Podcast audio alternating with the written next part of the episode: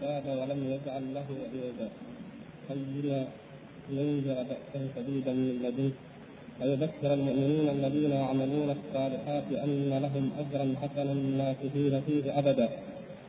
وصلى الله وسلم وبارك على محمد محمد المبعوث رحمة للعالمين وعلى آله وأصحابه أجمعين. أما بعد أيها الإخوة، فما زلنا معكم في شرح قول المؤلف رحمه الله تعالى: وإن القرآن كلام الله، منه بدأ إلى آخر الفقرة التي برقم ستة وثلاثين. وإن القرآن كلام الله، منه بدأ بلا كيفية القول فأنزله على رسوله وحيا. وسبق أن تحدثنا في المرة الماضية شرحا للشبهة التي أوردها المعتزلة، وهي شبهة الإضافة، وبينا نوعين لا يضاف، وهي أنها إضافة صفات وإضافة أعيان وذوات. فأيضا تكلمنا عن دليل من أدلة أهل السنة، وهو أن الكلام صفة نقص، وأن كل ما كان كمالا في حق المخلوق لا نقص فيه بوجه من الوجوه بالنسبة لله تعالى، فإننا نثبته له تبارك وتعالى من باب قياس الأولى. وقفنا عند الشبهة الثانية للمعتزلة، وهي قولهم إنه يلزم منه التشبيه والتشبيه.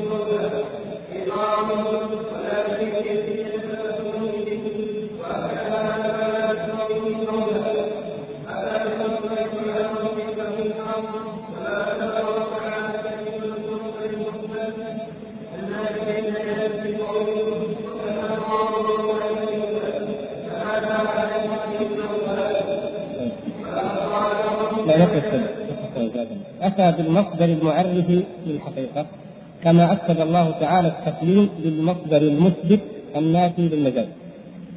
هذه الشبهة شبهة متكررة، قل أن يتركها أهل البدع في جميع صفات الله سبحانه وتعالى، يلزم كذا ويلزم كذا ويلزم كذا إلى غير ذلك، يأتون بلوازم تخترعها عقولهم الكليلة القاصرة في حق الله تبارك وتعالى. وأذكر أننا حدثناكم مرة عن ابن ثورة ودخوله على محمود ابن سبكتين، محمود المجاهد الذي فتح أكثر بلاد الهند، وأنه كان يتكلم ولديه أحد علماء أهل السنة والجماعة، فقال له وسأله عن عن العلو، عن إثبات علو الله سبحانه وتعالى، فأنكر ذلك ابن ثورة، وهو من أعظم أئمة التأويل الأشعرية، الذي ألف كتاب مثل الحديث وبيانه كله تأويلات. فقال له، قال لمحمود وهو سلطان ملك قائد عسكري فاتح لا يعرف علم الكلام ولا يعرف الأدلة واستنباطاتها، قال له ابن ثورة: يلزمك إذا أثبتت له فوق أن تثبت تحت.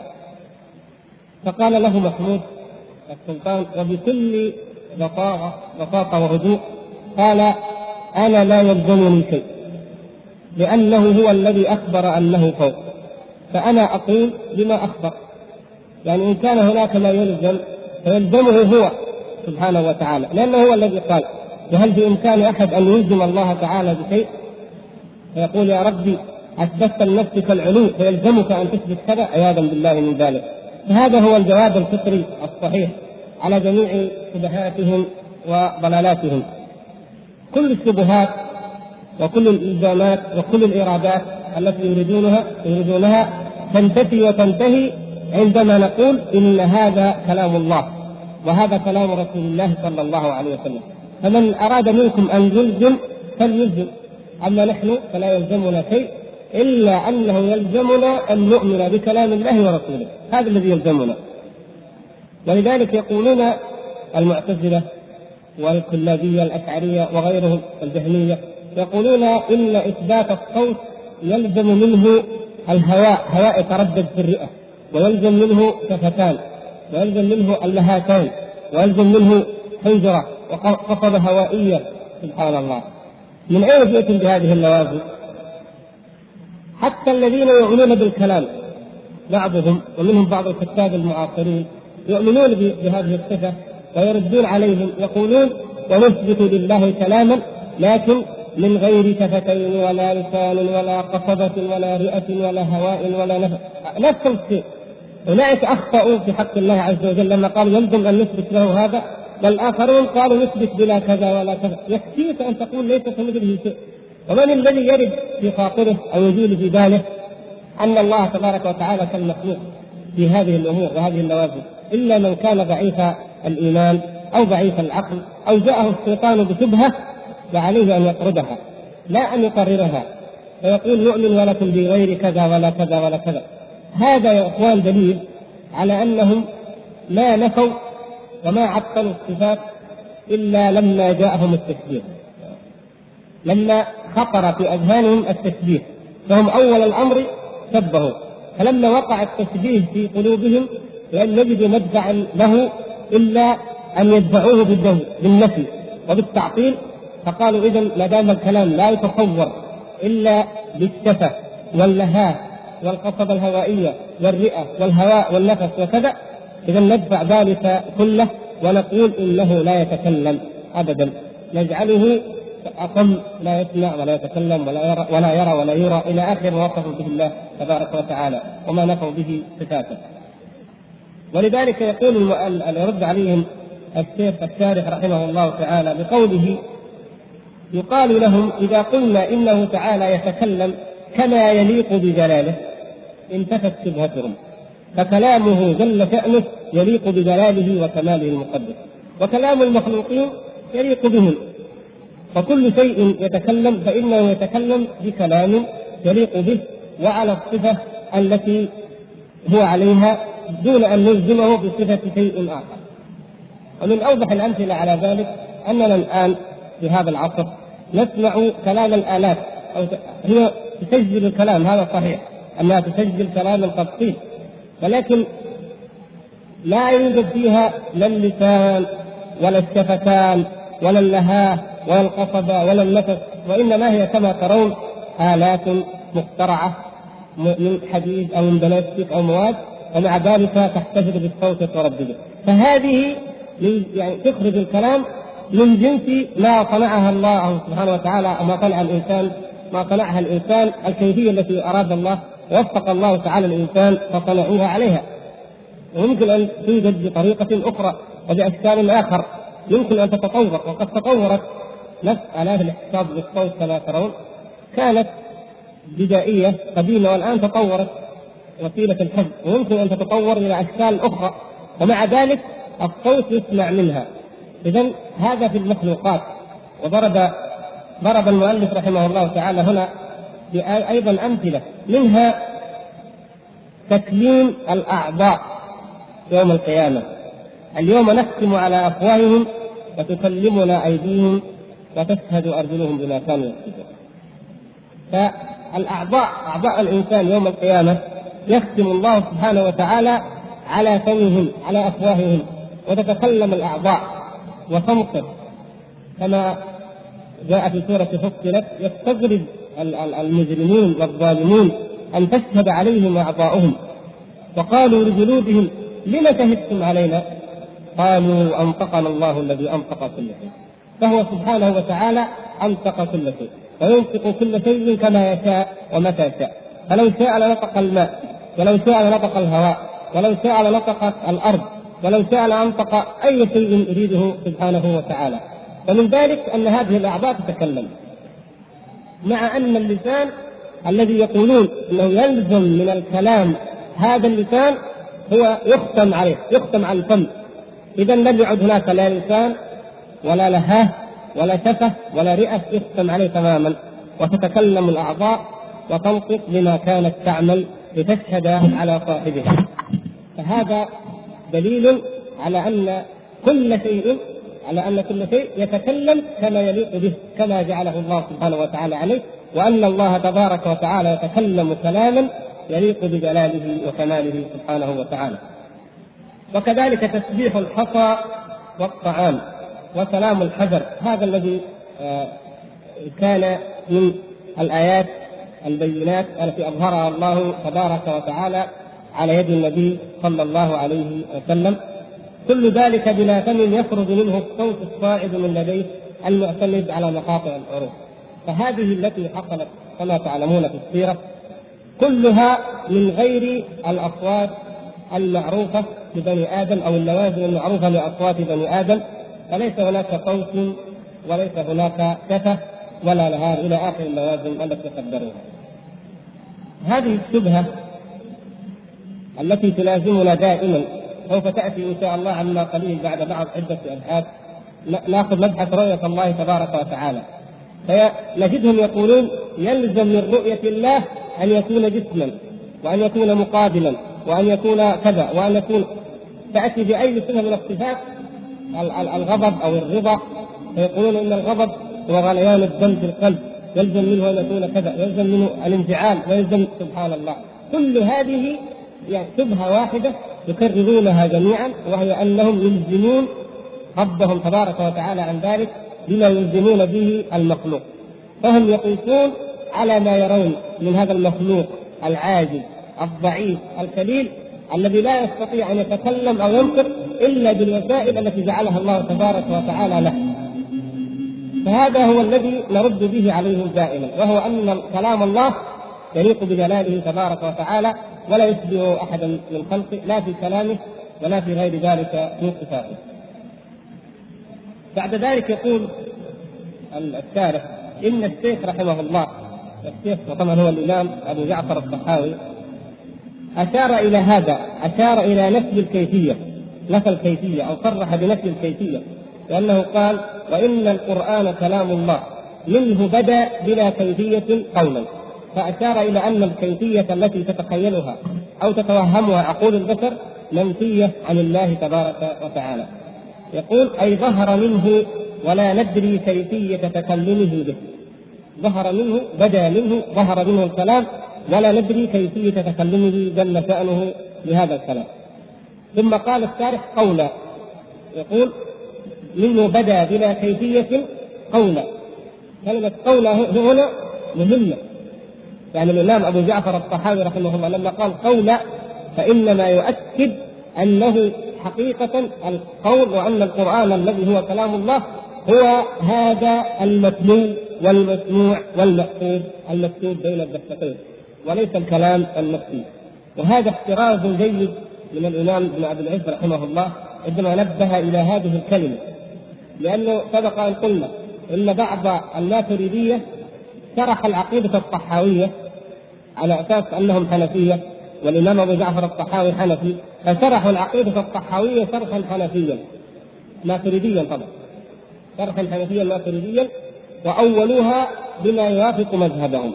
فنجد أن الإمام ابن أبي العز رحمه الله هنا إذا مرت به كلمة مما يدل مما تكون كلمة حاسمة في الموضوع لا تحتمل التأويل يثبتها ويؤكدها ليرد عليه، ولذلك قال هنا قولا بلا, بلا كيفية قولا. ويقول الشارح أتى بالمصدر المعرف للحقيقة بدأ منه قولا، كما أكد الله تعالى، يعني مثل ذلك هذا اقتداء بالقرآن، كما أكد الله تبارك وتعالى التكليم بالمصدر الثابت أو المثبت النافي للمجاز الذي يقطع أي احتمال في قوله تعالى وكلم الله موسى تكليما. وكلم الله موسى تكليما. الله سبحانه وتعالى لما ذكر هذا جاء بالمصدر المؤكد المؤكد تكليما، كلمه تكليما، وهذا معروف في لغة العرب أنه يؤكد الحقيقة وينفي أي احتمال للمجاز أو التأويل أو التحريف. كلمه تكليما. لما تقول رأيت فلانا رؤية يعني أو شاهدته مشاهدة، فأنت أما تقطع بذلك احتمال أن تكون رأيته في المنام أو رأيته عن طريق واحد أخبرك، مثلا تقول كلمته كلاما، معنى ذلك أنك مشافهة ولم تكلمه مثلا في رسالة أو في كتاب خطي أو نحو ذلك. فدائما المصدر معروف في لغة العرب إلى الآن يؤتى به لتأكيد المعنى وإثبات الحقيقة ونفي أي احتمال آخر. ومع ذلك لم يؤمن المعتزلة ومن اتبعهم بهذا التأكيد الرباني، بل قالوا هذه الآية تأول. كيف تأول أو كيف تحمل؟ قال بعضهم نقرأها وكلم الله موسى تكليما، فيكون موسى هو الذي كلم، والله سبحانه وتعالى مكلم، ورد عليه الله السنة والجماعة بما جاء في الآية الأخرى ولما جاء موسى لميقاتنا وكلمه ربه. كيف يمكن أول هذه؟ لا يمكن. ثم إن القرآن يثبت بالتواتر، بالقراءات المتواترة، وليس بالهوى والعياذ بالله، وليس بالتحريف. فهذا لا يمكن أن نكون على هوى أي إنسان أن يقول نقرأ هكذا أو لا نقرأ هكذا والعياذ بالله، أبدا لا يمكن. القرآن بالتلقي، أي حرف نحن الآن نقرأه فإنما نقرأه بالتلقي، بل القراءات وإن كانت صحيحة الإسناد، القراءة التي هي صحيحة الإسناد ولكنها ليست متواترة لا يجوز أن نقرأ بها، وإنما هي كتفسير أو ما أشبه ذلك كما هو معلوم في مباحث علوم القرآن. فلا نقرأ إلا بالقراءة المتواترة، وندع غير المتواترة وإن كانت صحيحة، لأن شرط القرآن هو التواتر، يعني أن يرويها جمع عن جمع عن جمع إلى النبي صلى الله عليه وسلم، إلى الصحابة الذين أقرأهم النبي صلى الله عليه وسلم القرآن وعرف عنهم جمع القرآن وحفظه. وأولوها بتأويل آخر، قالوا إن التكليم هو التجريح، يعني في لغة العرب الكلم هو الجرح، فيقال فلان كلمه أي جرحه. قالوا إذا نخرج الآية ونقول كلم الله موسى تكليما أي جرحه تجريحا. سبحان الله، يعني ما معنى هذا الكلام؟ لماذا جرحه؟ كيف يجرحه؟ لماذا؟ إنما هي شهوة المروق من الحق وشهوة التأويل الفاسد وعدم انقياد قلوبهم وأسماعهم وعقولهم لما أنزل الله تبارك وتعالى ولما قاله رسول الله صلى الله عليه وسلم، وإلا لو انقادوا لله ورسوله وصدقوا ما قاله الله ورسوله لما خطر لهم أن يؤولوا ولا أن يحدثوا بكلام الله تبارك وتعالى. فلذلك لما يذكر المؤلف رحمه الله القصة التي وقعت لبعض المعتزلة، ولعله قيل إنه عمرو بن عبيد، وهو كان للمعتزلة في ذلك الزمن أيام أبي عمرو بن العلاء، كان أئمة الضلالة من المعتزلة عمرو بن عبيد وواصل بن عطاء الغزالي. فقال لأبي عمرو بن العلاء أحد القراء السبعة المعروفين المشهورين، قال أريد أن تقرأ وكلم الله موسى برفض بسم الله ليكون موسى هو المتكلم لا الله، على الوجه الذي خرجوه كما قلنا. فقال أبو عمرو هب أني قرأت هذه الآية كذا، أفرض أنني قرأت، ولم يطاوعه أصلا، يعني أبو عمرو لم يطاوعه، لكن قال افرض أنني قرأتها كما تقول، فكيف تصنع بقوله تعالى ولما جاء موسى لميقاتنا وكلمه ربه، فبهت المعتزلي. فهذه القصة كما قد تقررت من الردود على أهل السنة، على المعتزلة من أهل السنة كما ذكرنا، أنهم يحاولون أن يؤولوا هذه الآيات بأية نوع من أنواع التأويل، وأن أهل السنة والجماعة ردوا كل وجه من هذه الوجوه، ومنها هذا الوجه الذي أرادوا أن يقرأوها به أو قالوا لما لا نقرأوها به، ردوه بما أثبته هنا، وهي الآية الأخرى وكلمه ربه، وهي آية صريحة لا تحتمل أي تأويل. وحتى لو قلنا إنه إن الله، يعني حتى من الناحية العقلية، وكلم الله موسى تكليما، كيف ما الميزة إذا كان المراد أن موسى كلم الله، إذا كان خاطب الله أو دعا الله؟ فكل خلق الله عز وجل يدعون الله عز وجل، ونحن جميعا كلنا ندعو الله عز وجل، فما ما الميزة؟ ما الذي يميز إذا موسى عن غيره؟ لو تأملنا أي وجه من الوجوه لا نجد لهؤلاء القوم حجة ولا سندا إلا الهوى وإلا اتباع الظن. ولهذا كان هذا الفاجر عمرو بن عبيد إمام المعتزلة كان يتمنى، يقول: وجدت أنني أحك سورة ثبت يد أبي لهب من المصحف والعياذ بالله. لماذا؟ يقول: لم يستطع عقله الخاطر الذي أول أفضى به إلى إنكار القدر، لأن المعتزلة كانوا قدرية وكانوا يريدون إنكار القدر، فعقله الخاطر لم يستطع أن يستوعب كيف يقول الله عز وجل: ثبت يد أبي لهب وسب، ثم يخبر الله سبحانه وتعالى بعد ذلك كل السورة ما أغنى عنه ماله وما كسب، سيصلى نارا ذات لهب وامرأته حمالة الحطب في جيدها حبل من مسد. يقول هذه الآية، هذه السورة نزلت على أبي لهب، وأبو لهب ما يزال حي ومخاطب بالدعوة، وفيها إخبار بأنه من أهل النار والعياذ بالله، فهو من أهل النار. إذن فجاءت الشبهة: طيب هل إذن أبو لهب مجبور؟ لماذا لم يقول إذن أنا آمنت؟ يقول عمرو بن عبيد المعتزلة: إذن كان في إمكان أبو لهب أن يقول إذن أنا أؤمن، ومن آمن فإنه يدخل الجنة ولا يدخل النار، فيكون قد كذب القرآن والعياذ بالله. فلم يستطع عمرو بن عبيد أن يحل هذا الإشكال، فإن قال إنه مجبور ما في إلا أن يقول إنه مجبور أن يدخل النار، ما, ما يستطيع، يقول هذه جبرية. وإن قال إنه يعني لا يستطيع أن يؤمن، إذا المجبور لا يستطيع أن يؤمن. وإن قال إنه يؤمن فلو آمن لناقض القرآن. فهذا الجاهل المسكين لما أن أخذ يفكر في القدر ويفكر في هذه الآيات وأمثالها في عقله القاصر ولم يسأل أهل الذكر، لم يعرف عنهم لا عمرو بن عبيد ولا واصل ولا أنهم سألوا على الذكر واستفادوا منهم، إنما كانوا في حلقة الحسن البصري، فلما خرجوا عن قول الأمة بقولهم بالمنزلة بين المنزلتين طردهم الحسن من حلقته فاعتزلوا وسموا المعتزلة. فلو أنهم اتبعوا كلام أهل العلم وسألوهم، أو أنهم سلموا أمرهم لله عز وجل وآمنوا بكتاب الله ما فهموا منه وما لم يفهموا لما وقعوا في هذا التناقض. فإنه لو أن المؤمن لا يؤمن بأي شيء من كتاب الله ولا من سنة رسول الله صلى الله عليه وسلم إلا إذا استوعبه عقله وفهمه وعرف أنه غير متناقض لما آمن أحد، وإلا أكثر المسلمين لا يستطيعون أن يدركوا معاني الآيات ولا معاني الأحاديث، ولا يستطيعوا أن يردوا على شبه الملحدين لو أوردوا عليهم شبهة، ومع ذلك ثم لله الحمد على الإيمان الصحيح.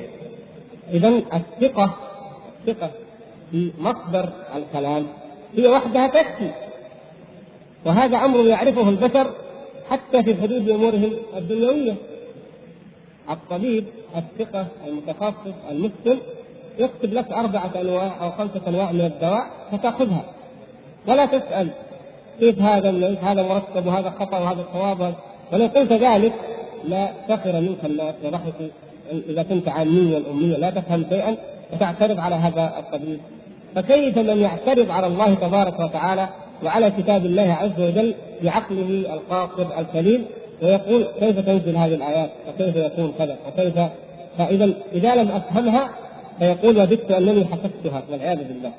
فهم لا يبالون في سبيل إقرار بدعتهم وشبهتهم أن يؤولوا أو يحرفوا أو حتى يفكروا أن يحكوا الآية من المصحف، نسأل الله السلامة والعافية. وهذا من عدم اليقين في قلوبهم ومن عدم الإيمان. والحقيقة أن الإنسان إذا تأمل سير هؤلاء، وهذا أمر معروف ومشاهد، إذا قرأ حياتهم وقرأ كيف كانوا يعملون وكيف كانوا يعيشون لوجد أنهم أصحاب ضلالات، وأن الغالب ولا سيما الذين أسسوا هذه المذاهب أنهم متعمدون إفساد دين المسلمين، وإلا فلو أن الأمر شبهة أو خطأ أو لبس لسألوا عنه أهل العلم، ولديهم عقول تفكر يفكرون في دقائق أمور دقيقة من علم الكلام تفكيرا طويلا، فأين هذه العقول من هذه الأمور الواضحة لو أنها فعلا تريد الحق وتبحث عن الصواب؟ لكن ما دام أنها مقرة بالفلسفات اليونانية القديمة وبكلام الصادقين والمنتجين، وتريد أن تطعن في دين الإسلام وأن توجه النقد إليه، أقل ما يقال أنها تريد أن تهدم بعضه وتثبت بعضه فقط، تقر وفق هواها وفلسفاتها وعقولها وتهدم ما تراه مخالفا لها، ومن هنا جاءتهم شهوة الهدم، ومن هنا وقعوا في التخبط ووقعوا في الضلال. بعد ذلك يشرع المؤلف رحمه الله في بيان الأدلة من الكتاب والسنة على تسليم الله تبارك وتعالى، وأنه بكلام وصوت مسموع يسمعه الخلق.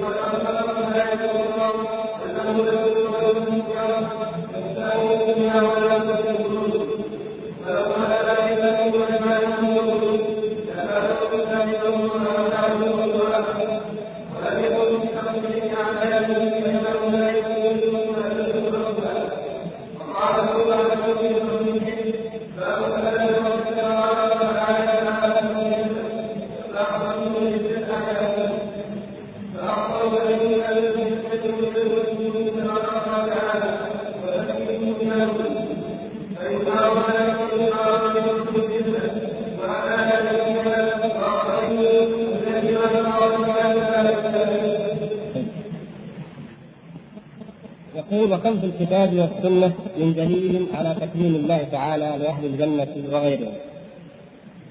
نعم، الآيات في ذلك كثيرة والأحاديث كثيرة، سنذكر طرفا منها إن شاء الله. إنما ذكر هو هنا حديثا قال قبل ذلك قوله تعالى: سلام قولا من رب رحيم. يريد أن الله سبحانه وتعالى يقول ذلك لأهل الجنة: سلام قولا من رب رحيم، إثبات أن الله سبحانه وتعالى يكلمهم بهذا الكلام ويقول لهم ذلك القول. وأما هذا الحديث الذي سمعتموه والذي رواه ابن ماجه عن جابر رضي الله تعالى عنه فإنه حديث ضعيف كما علق على ذلك المعلقان، والشيخ إنما ذكره والله أعلم مع كثرة الأحاديث الصحيحة التي سنذكر بعضها إن شاء الله لعلاقته بالآية، لأن الآية واضحة. يقول إن الله سبحانه وتعالى يقول لهم: السلام عليكم يا أهل الجنة، وذلك قول الله تعالى: سلام قولا من رب رحيم. لأن الآية تدل على ذلك فذكر هذا الحديث تفسيرا لها، ولأنه توسم فيه إثبات أكثر من صفة، لأنه قال فيه إثبات صفة الكلام وإثبات الرؤية وإثبات العلو، فما يعني فيه يوجد أنه اشتمل على إثبات هذه الثلاث الصفات. ولكن ما ذكره بعد ذلك واضح، وهو مثلا قول الله تبارك وتعالى: إن الذين يشترون بعهد الله وأيمانهم ثمنا قليلا أولئك لا خلاق لهم في الآخرة ولا يكلمهم الله ولا ينظر إليهم فنفى الله تبارك وتعالى التكليم عن أولئك القوم الذين يشترون بآيات بعهد الله وأيمانهم ثمنا قليلا، إن الله سبحانه وتعالى لا يكلمهم، عقوبة لهم لا يكلمهم، وبين أنه معناه أنه لا يكلمهم كلام تكريم، وإلا فإنه يقول لهم اخسأوا فيها ولا تكلمون، ويكلمهم ولكن لا يكلمهم كلام تكريم. فلو قلنا إنه لا يتكلم بالمرة لاستوى في ذلك الذين يشترون بعهد الله وأيمانهم ثمنا قليلا واستوى الأنبياء والصديقون والأبرار. أخي على طريق الحق هنا منتصف الشريف. لا يكلم به أولئك الذين لا يكلمهم إلا كلام الإهانة والغضب، نسأل الله سبحانه وتعالى العافية. ويدل على ذلك الحديث الصحيح الذي رواه الإمام البخاري رحمه الله، وهي حديث كثيرة كما ذكر المؤلف هنا، أن الله سبحانه وتعالى أن النبي صلى الله عليه وسلم قال: ما منكم من أحد إلا ويكلمه ربه ليس بينه وبينه ترجمان فيدنيه ويكلمه، أو كما قال صلى الله عليه وسلم. ويقول هذا للمؤمن، يقول: ألم أعطك أو ألم أغفر لك، فيكلمه كلام الله سبحانه وتعالى للمؤمن حين يدنيه منه جل شأنه، ويكلمه بكلام التكريم يختلف عن الكلام الذي هو من جنس كلام أهل النار والعياذ بالله، الذين لا يكلمهم بمعنى لا يكلمهم كلام رضا، وإنما كلام الإهانة: اخسأوا فيها ولا تكلمون. والإمام البخاري رحمه الله تعالى في كتاب التوحيد من صحيحه ذكر عدة أبواب في بيان إثبات الكلام لله سبحانه وتعالى. ورضي الله تعالى عن الإمام البخاري فإنه في كتاب الإيمان وفي كتاب التوحيد رد على أصناف المبتدعة والجهمية والزنادقة، كما عنا لكتابه كتاب التوحيد والرد على الجهمية والزنادقة، فإنه رد على أصناف هؤلاء جميعا بآيات وبأحاديث صحيحة ثابتة وبمعاني عديدة مستنبطة يستنبطها الإمام البخاري رحمه الله، وتعجب من دقته في الفهم ومن دقته في الاستنباط. ومن ذلك أنه في مجال إثبات كلام الله تبارك وتعالى عقد بابا لكلام الله سبحانه وتعالى لأهل الجنة، وبابا لقوله تعالى: وكلم الله موسى تكليما، وبابا لقوله سبحانه وتعالى لقوله سبحانه وتعالى: يكلم الملائكة، باب تكليم الله تعالى للملائكة. وذكر في كل باب من هذه الأبواب أحاديث صحيحة، منها الحديث المعروف لديكم جميعا، حديث أبي هريرة رضي الله تعالى عنه: إذا تكلم الله تبارك وتعالى بالكلام سمعته الملائكة كسلسلة على صفوان فتضع الملائكة خضعانا لقوله، أو فتضع أجنحتها خضعانا لقوله، حتى فيمر جبريل، تختلف رواية الحديث منها، فيمر جبريل عليه السلام لأهل كل سماء فيطيقون فيقول: ماذا قال ربكم؟ قال: الحق وهو العلي الكبير. وهذا الحديث هو تفسير لمن قوله تبارك وتعالى: حتى إذا فزع عن قلوبهم قالوا ماذا قال ربكم؟ قالوا: الحق وهو العلي الكبير. فهذه الملائكة من وقع صوت كلام الله سبحانه وتعالى عليها أنها خطاب بهذه الحالة الخضعان الإغماء خضعانا لقوله سبحانه وتعالى، حتى تفيق بعد ذلك، ويكون أول من يفيق جبريل، ثم يمر على أهل كل سماء فيخبرهم بما يسألونه: ماذا قال ربكم؟ فيقول: قال الحق وهو العلي الكبير، حتى أنه يمر إلى السماء الدنيا فيقول ذلك، فيسمعه الجن والشياطين الذين كانوا يقعدون منها مقاعد للسمع. ويذكر أيضا الإمام البخاري رحمه الله تعالى في هذا الكتاب حديث الذي في كتاب في باب كلام الرب تعالى وتبارك على أهل الجنة، أن الله سبحانه وتعالى إذا أدخل أهل الجنة الجنة يناديهم ويقول، أو ينادي آدم عليه السلام، منها حديث منادات آدم، ومنها حديث ينادي به أهل الجنة، حديثين. حديث آدم يقول الله تبارك وتعالى: يا آدم يا آدم، فيقول الله تبارك وتعالى: لبيك وسعديك، فينادى بصوت ينادى بصوت، هكذا الرواية: إن الله يأمرك أن تخرج من ذريتك بعثا إلى النار. وكما تعلمون أن البعث إلى النار يخرج، يؤمر آدم عليه السلام أن يخرج من كل ألف تسعمائة وتسعة وتسعين إلى النار وواحد إلى الجنة. ولذلك لما جزع أصحاب النبي صلى الله عليه وسلم من ذلك أخبرهم أنه أن هؤلاء هم من قوم يأجوج وماجوج، نسأل الله العافية. وأننا الأمة الإسلامية ما هي في سائر الأمم إلا مثل الشعرة البيضاء في الثور الأسود. والحاصل أنه في هذه الرواية الصحيحة فينادى بصوت يناديه الله سبحانه وتعالى بصوت. وفي الحديث الآخر الذي رواه البخاري أيضا في هذا الباب معلقا أنه سبحانه وتعالى يناديهم، يحكم الله العبادة يوم القيامة فيناديهم بصوت يسمعه من بعد كما يسمعه من قرب. ولذلك دليل كما أشرنا سابقا إلى أن كيفية كلام الله عز وجل تختلف عن جميع كلام المخلوقين وعن سائر خلقه سبحانه وتعالى وعن كل أحد، فإنه هذه لا يمكن لأي إنسان يتخيلها في كلام أي أحد، ولكن كلام الله عز وجل هكذا يكون، يسمعه من بعد كما يسمعه من قرب، فهذا خاص بكلامه جل شأنه. فيقول لهم الله تبارك وتعالى: أنا الملك أنا الديان، أنا الملك أنا الديان، حتى يسمع ذلك كل من في المحشر ويسمعون ربهم تبارك وتعالى وهو يقول ذلك، فتكون العبرة وتكون العبرة لنا نحن في هذه الحياة الدنيا ولكل من يتكبر ويتجبر على الله تبارك وتعالى أنه إذا نودي يوم القيامة لمن الملك اليوم فلله الواحد القهار سبحانه وتعالى، لا يزيد أحد من شدة الهول من كرب الموقف، نسأل الله سبحانه وتعالى أن يرحمنا وإياكم. وأيضا مما أورده الإمام البخاري رحمه الله تعالى في هذا الباب كلام الرب مع جبريل، باب كلام الله تعالى مع الملائكة، أورد فيه الحديث الصحيح المعروف لديكم جميعا: إن الله تبارك وتعالى إذا أحب عبدا نادى جبريل فيقول: يا جبريل إني أحب فلانا فأحبه. فهذا كلام من الله عز وجل يخاطب به جبريل فجبريل يسمعه. وأورد أيضا حديثا آخر وهو حديث الملائكة الذين يتعاقبون فينا، ملائكة بالليل وملائكة بالنهار، يصعدون إلى الجبار تبارك وتعالى فيسألهم وهو أعلم بهم: كيف تركت عبادي؟ فيقولون: تركناهم وهم يصلون، وأتيناهم وهم يصلون وتركناهم وهم يصلون. وهذا كما تعلمون خطاب بين الله تبارك وتعالى وبين الملائكة.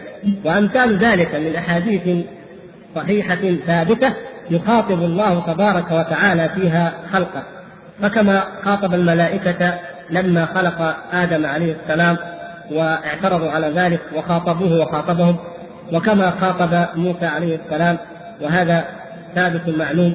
وكما أيضا يخاطب يوم القيامة المؤمنين والذين في الجنة، ويخاطب الملائكة.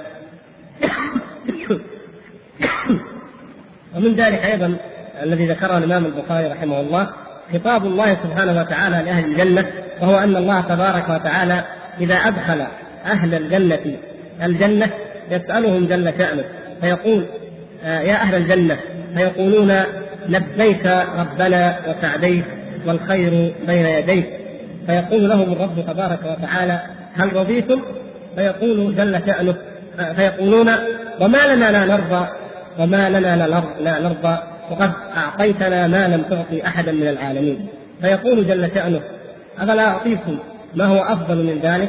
فيقولون: وأي شيء أفضل من ذلك يا رب؟ فيقول: أن أرضى عليكم فلا أحل فلا يحل سخطي عليكم أبدا، أو كما قال صلى الله عليه وسلم. وهذا تفسير لقوله تبارك وتعالى: ورضوان من الله أكبر. فرضوان الله تبارك وتعالى أكبر من كل نعيم، نسأل الله سبحانه وتعالى أن يجعلنا وإياكم من أهل رضوانه وجنته.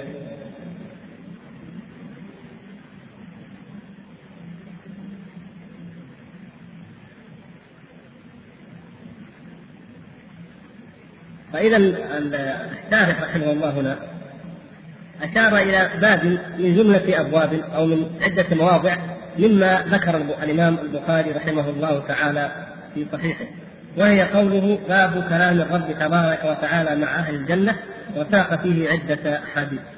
قال: فأفضل نعيم أهل الجنة رؤية وجهه تبارك وتعالى وتكريمه له، فإنكار ذلك إنكار لروح الجنة وأعلى نعيمها وأفضله الذي ما طابت لأهلها إلا به، وهذا حق. وسوف نأتي بإذن الله سبحانه وتعالى على مبحث إثبات الرؤية، وهنالك نأتي على هذه الأحاديث بالتفصيل، ويتبين لنا أن رؤية الله سبحانه وتعالى هي فعلا أعظم شيء في الجنة، وهي المزيد الذي يجعله الله سبحانه وتعالى للذين أحسنوا الحسنى وزيادة، فهي زيادة على الجنة رؤية وجه الله تبارك وتعالى، فهي أعظم النعيم. فمن أنكر كلام الله سبحانه وتعالى لأهل الجنة ورؤيتهم ورؤيتهم له فقد أنكر أعلى وأفضل نعيم في الجنة. ولهذا قال أهل السنة والجماعة: كيف كيف يرجو من ينكر رؤية الله سبحانه وتعالى ويرد الآيات والأحاديث في ذلك؟ كيف يرجو أن يراه؟ كيف يرجو أن يراه وقد كان في الدنيا ينكر ذلك؟ وكيف يرجو أن يدخل جنته وأعظم نعيم في هذه الجنة هي رؤيته تبارك وتعالى؟ فيزعم الإسلام والإيمان ويرجو أن يدخل الجنة وهو ينفي أعظم نعيم في الجنة جاء التصريح به في كتاب الله وفي سنة رسول الله صلى الله عليه وسلم. هذا عجيب فعلا.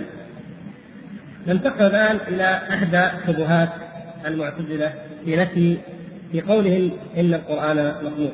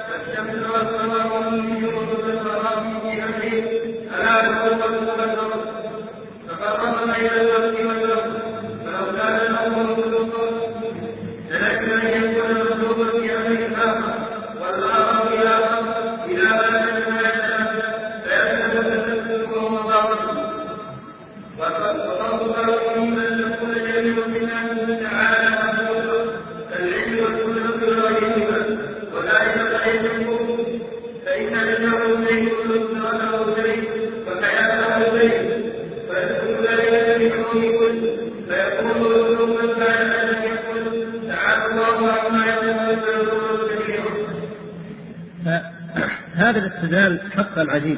يقولون، وهذا مما نظر به الإمام أحمد والكناني وغيره، يقولون إن الله تعالى يقول: الله خالق كل شيء. أليس القرآن شيء؟ يقول: نعم شيء. يقول: الله خالق كل شيء. إذن القرآن مخلوق، كلامه يجعلون كلامه مخلوقا، وهو كلامه سبحانه وتعالى الذي يتكلم به استدلالا بكلامه بهذه الآية: الله خالق كل شيء. فيقول الشارح رحمه الله أن هذا من أعجب العجب، لأن يقول القرآن شيء، فيقول لأن أفعال العباد كلها مخلوقة عندهم. يعني لاحظوا أنه انتقل من الرد عليهم بالأدلة العلمية ومعروفة إلى الرد عليهم من داخل مذهبهم. يعني كما سبق أن أوضحنا مثلا أنه إذا قالوا الله خالق كل شيء فرد عليهم أن أهل السنة ردوا عليهم بماذا؟ لأن كلمة كل هنا لا تعني كل كل المخلوقات بالاستثناء على الإطلاق، ومن ذلك أن الله سبحانه وتعالى قال قال عن الريح التي تدمر التي أرسلها وخلقها سبحانه وتعالى على عاد: تدمر كل شيء بأمر ربها. فمعنى ذلك على كلامه أنها تدمر السماوات والأرض والجبال وكل شيء يطلق عليه شيء، والواقع أنها لم تدمر إلا أولئك الأقوام، أو تدمر ما أمرت وما كلفت أن تدمره. فليست مع كلمة كل شيء على الإطلاق المطلق الذي لا استثناء فيه. وكذلك في قصة بلقيس ملكة سبأ: وأوتيت من كل شيء.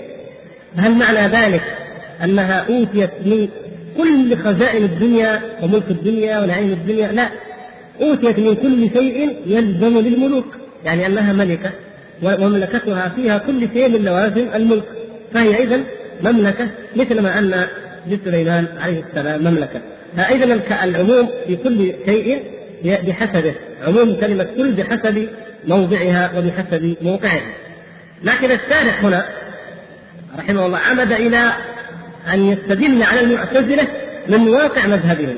المعتزلة كما مر معنا يقولون إن الإنسان يخلق فعل نفسه، الله عز وجل لم يخلق في الإنسان الشر، ولم يرد منه أن يفعل الشر، لا أراده ولا خلقه ولا شيء، وإنما الإنسان هو الذي يخلق المعاصي ويخلق فعل نفسه. ويقولون هذا تنزيه لله سبحانه وتعالى، وهذا توحيد لله، هذا من توحيد الله أننا نقول، ومع أن هذا هو الشرك، هذا الحقيقة أن إثبات خالقين ليس توحيدا وإنما هو الشرك، كما كان السلوية المجوس يثبتون إلهين. فقالوا إن الإنسان يخلق فعل نفسه، ثم يأتوا ويستدلوا بقوله الله خالق كل شيء على أن القرآن مخلوق. إذا لماذا لم تبطلوا أفعال المخلوقات؟ والله خلقكم وما تعملون. فإذا خلق الله سبحانه وتعالى خلق المخلوقات وخلق أفعالهم، وإذا كلمة كل شيء هنا تشمل أفعال المخلوقات، وأنتم تنكرون ذلك. ولهذا نفس عمرو بن عبيد إمامهم كان يظهر التنسق والزهد والعبادة الشديدة، فجاءه أعرابي فرأوه في تلك الحالة كأنه زاهد متعبد، فقال له إن ناقتي قد سرقت، إن ناقتي قد سرقت، فادعو الله أن يردها لي. فرفع عمرو بن عبيد يده وقال اللهم إنك لم ترد أن تسرق ناقة هذا الأعرابي، اللهم فرددها عليه. فالأعرابي بسذاجة ما يفهم شيء، أعرابي عادي، لكن بعقل بفطرته قال لا حاجة لي لدعائك. قال عمرو ولما؟ ليش ما؟ قال أخشى ما دام أنه لم يرد أن تسرق فسرقت، أخشى أن يريد أن ترد فلا ترد. نفس الشيء، ما دام القضية ممارة. فانظروا يعني كيف المنطق الفطري أو العقل السليم الفطري يرد أقوالهم هذه جميعا. فهم يريدون أن يقولوا إن ينزهون الله أنه يريد الشر أو أنه يخلق الشر، فهذه السرقة يقولون لا يريدها الله ولم يقدرها الله ولم يخلقها الله، وإنما العبد هو الذي يفعله.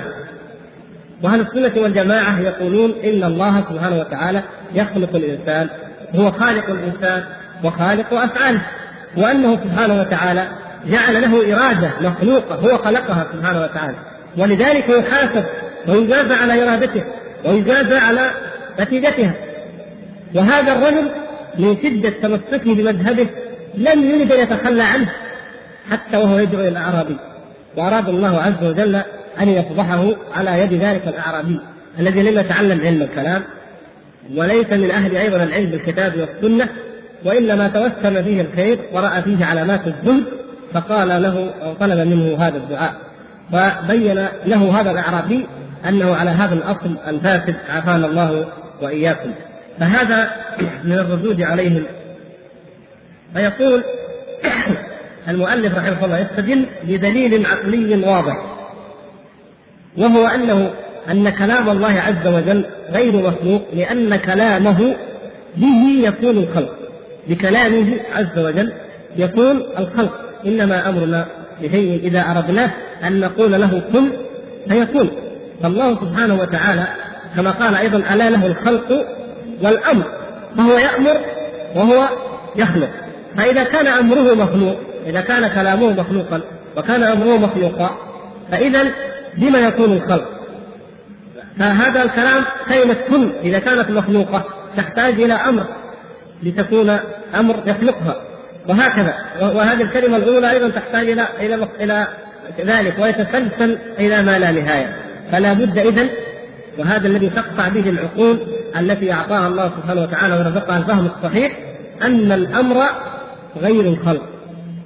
فخلق الله هو هذه المخلوقات التي خلقها سبحانه وتعالى مما نرى ومما لا نرى، ما نبصر وما لا نبصر، وأمره سبحانه وتعالى وكلماته غير مخلوقة، بل بها يكون الخلق وبها يكون الإخبار وبها يكون الأمر والنهي. ففي هذا قطع لشبهتهم هذه في قولهم إن القرآن مخلوق وإن كلامه جميعا مخلوق. هذه إن شاء الله واضحة لديكم جميعا. استطرد المؤلف يقول إنه على ذلك تكون جميع صفات الله سبحانه وتعالى مخلوقة كالعلم والقدرة وغيرها، لأنه يعني يقول إذا قلنا خالق كل شيء أيضا علمه شيء وقدرته سبحانه وتعالى شيء وإرادته شيء وهكذا، فتصبح كل صفات الله عز وجل مخلوقة، وهذا كفر، حتى هم يقولون إن هذا الكلام كفر. إذن كلامه سبحانه وتعالى هو صفة من صفاته مثل سائر الصفات التي لا توصف بأنها مخلوقة، بل الله سبحانه وتعالى له الخلق وله الأمر، وهذا واضح إن شاء الله تعالى. ننتقل إلى شبهة أخرى أيضا من الشبهات التي يلوثونها ويرددونها كثيرا، وهي قولهم إن المتكلم هو من قام به الكلام لا من فعل الكلام.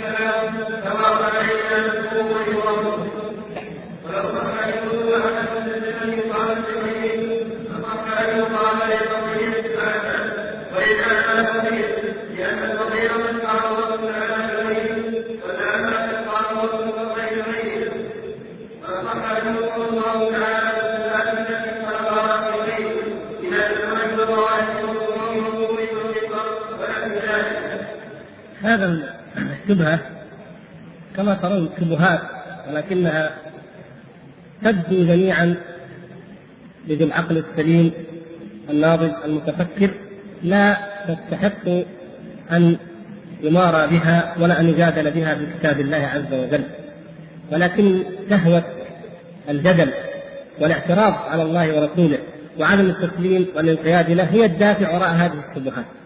فأرادوا أن يأتوا بهذه الشبهة ليتخلصوا من إثبات الكلام لله عز وجل، فقالوا إن المتكلم ليس هو من فعل الكلام، ولكن المتكلم من قام به الكلام يقوم به كلام غيره. فيقولون مثلا إن الله سبحانه وتعالى لما كلم موسى عليه السلام إن الشجرة هي التي نطقت وهي التي تكلمت، فكلام الله قام بالشجرة وتكلمت من الشجرة، قال الشجرة هي التي تكلمت وهي التي خاطبت، وأما الله عز وجل فإنه لا يتكلم ونحو عنه الكلام، فالكلام عندهم ما يقوم بغير المتكلم. هذا موجب الشبهة. يقول الشيخ رحمه الله كيف يصح أن يكون متكلم بكلام يقوم بغيره، هو متكلم ونقول هذا كلام الله بكلام قام بغيره، كيف يصح ذلك؟ ولو صح ذلك للزم أن يكون ما أحدثه من الكلام بالجمادات وغيرها كلامه، فكل البشر الناس والحيوان وكل الكلام الموجود في الكون هو قائم بهذا المتكلم، قائم بمن تكلم به، ويمكن إذا والعياذ بالله على كلامه أن يكون هو كلام الله عز وجل، أن كل من تكلم فإن الله هو الذي تكلم وإنما هو كلامه قام بغيره. حتى لو أن الإنسان منا جالس وذا ما حد تكلم، ويصح أن نقول إن المتكلم من قام به الكلام لا من بدأه وفعله. يمكن أن يتكلم الزيد ويقول إن الكلام كلام عمرو، ولكنه قام الكلام كلام عمرو قام بزيد، فعلى هذا لا يستقر للناس نظر ولا عقل. ويقول مثلا أن الجنود وقد صدق القرآن الآية فيها تقول أنطقنا الله أنطقنا الله، ولم تقل نطق الله، فالله عز وجل أنطقها، فهي التي تتكلم والله أنطقها. لكن لو أن الكلام قام بها لكان الكلام كلامه سبحانه وتعالى قام بها، فإذا لقالوا نطق الله عندما يسألها أصحابها وقالوا لجنودهم لما شهدتم علينا، قالوا أنطقنا الله، فالله عز وجل جعلها تنطق، خلق فيها النطق. وعلى كلام المعتزلة وأمثالهم لا يكون ذلك، وإنما يكون الكلام كلامه والنطق نطقه قام في غيره، فهو متكلم وكلامه قام في غيره، فإذا تقول الجنود نطق الله، هو الذي نطق. وهكذا. ويقول أن الاتحادية، يعني أصحاب الاتحاد الذين يقولون أن الخالق والمخلوق متحدان وهما ذات واحدة تتحد، تعالى الله عن ذلك علوا كبيرا، يقول جعلوا ذلك طردوه، يعني عمموه، جعلوه قاعدة مضطردة، قاعدة مضطردة. فهذا هذا اللازم الذي نحن نلزم به المعتزلة والكلابية، ونافينا أن يكون كلام أي إنسان أو أو كلام أي شيء هو ما قام في غيره، هذا جعلته الاتحادية هو الحقيقة. ولهذا وهم يقولون إن كل متكلم في الوجود هو الله. جاءوا كلام ابن عربي جاء به قال وكل كلام في الوجود كلامه سواء علينا نصره ونظامه والعياذ بالله، فكل متكلم عندهم هو الله. حتى إن هذا الخبيث الكافر نفسه ابن عربي قال لما قال فرعون أنا ربكم الأعلى كان صادقا أيضا، فإنه ما تكلم إلا الله والعياذ بالله، هو الذي قال أنا ربكم الأعلى. طيب وكلام موسى كلام من؟ إذا كان كله كلام الله فكيف يكون كلام فرعون كلام الله وكلام موسى كلام الله؟ إذا كلام الله بعضه يناقض بعض ويرد على بعض، كله من الله والعياذ بالله. يعني هذا مذهب واضح البطلان، واضح التهافت، ومن وضوح بطلانه وفساده وكفر صاحبه وردته نستدل به على الكلابية الأشعرية وعلى المعتزلة، لأنهم يلزم من كلامكم هذا الشيء، يلزمكم أن أن يؤول بكم الأمر إلى هذا الأمر، إلى هذا إلى هذا المصير، وإلا إلا أن تثبتوا أنه جل شأنه يتكلم بكلام، أن كلامه جل شأنه هو الذي تكلم به سبحانه على الحقيقة، وكلام المخلوقات هو الذي خلقه فيها وهو الذي انطقها به. فالكلام كلامان، كلام الله عز وجل غير مخلوق، وكلام المخلوقات وهو كلام المخلوق. وذكر أيضا بعض الأدلة العقلية التي لو تأملها العاقل لوجدها مقنعة. يقول لو صح أن يوصف أحد بصفة قامت بغيره، يعني كما على قولكم أن نصف الله بالكلام والكلام قام في غيره، لصح إذن أن يقال للبصير أعمى أو يقال للأعمى بصير، لأن الإنسان هو بصير لكن العمى قام في غيره، فيصح أن قال لك أعمى يقول لا أنا ماني أعمى، يقول لا أليس فلان أعمى؟ يقول إذن العمى قام به قام بغيره، إذن أنت أعمى. الكلام لا يقول عاقل أو العكس. هذا دليل على أن هؤلاء لا عقل لهم ولا نقل. وقال أيضا ولا صح أن يوصف الله تعالى بالصفات التي خلقها في غيره من الألوان والطعوم والروائح والطول والقصر، فإن هذا أيضا لازم ووارد أن الله سبحانه وتعالى خلق في الخلق هذه الأمور، وأنتم وهم يقولون إن من وصف الله لشيء منها فهو كافر، يردون ما أثبت الله لنفسه من الصفات من أجل التنزيه، ويقولون مع ذلك إن الكلام هو ما قام بغيره.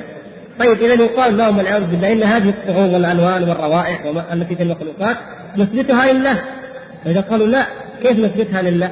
قلنا هي له ولكنها قامت بغيره، كما تقولون في الكلام. فالكلام صفة، وكذلك سائر الصفات صفات الله عز وجل، فليس شيء من صفاته جل وعلا مخلوقا أبدا، وما عدا سبحانه وتعالى فإنه مخلوق وإن كلامه مخلوق.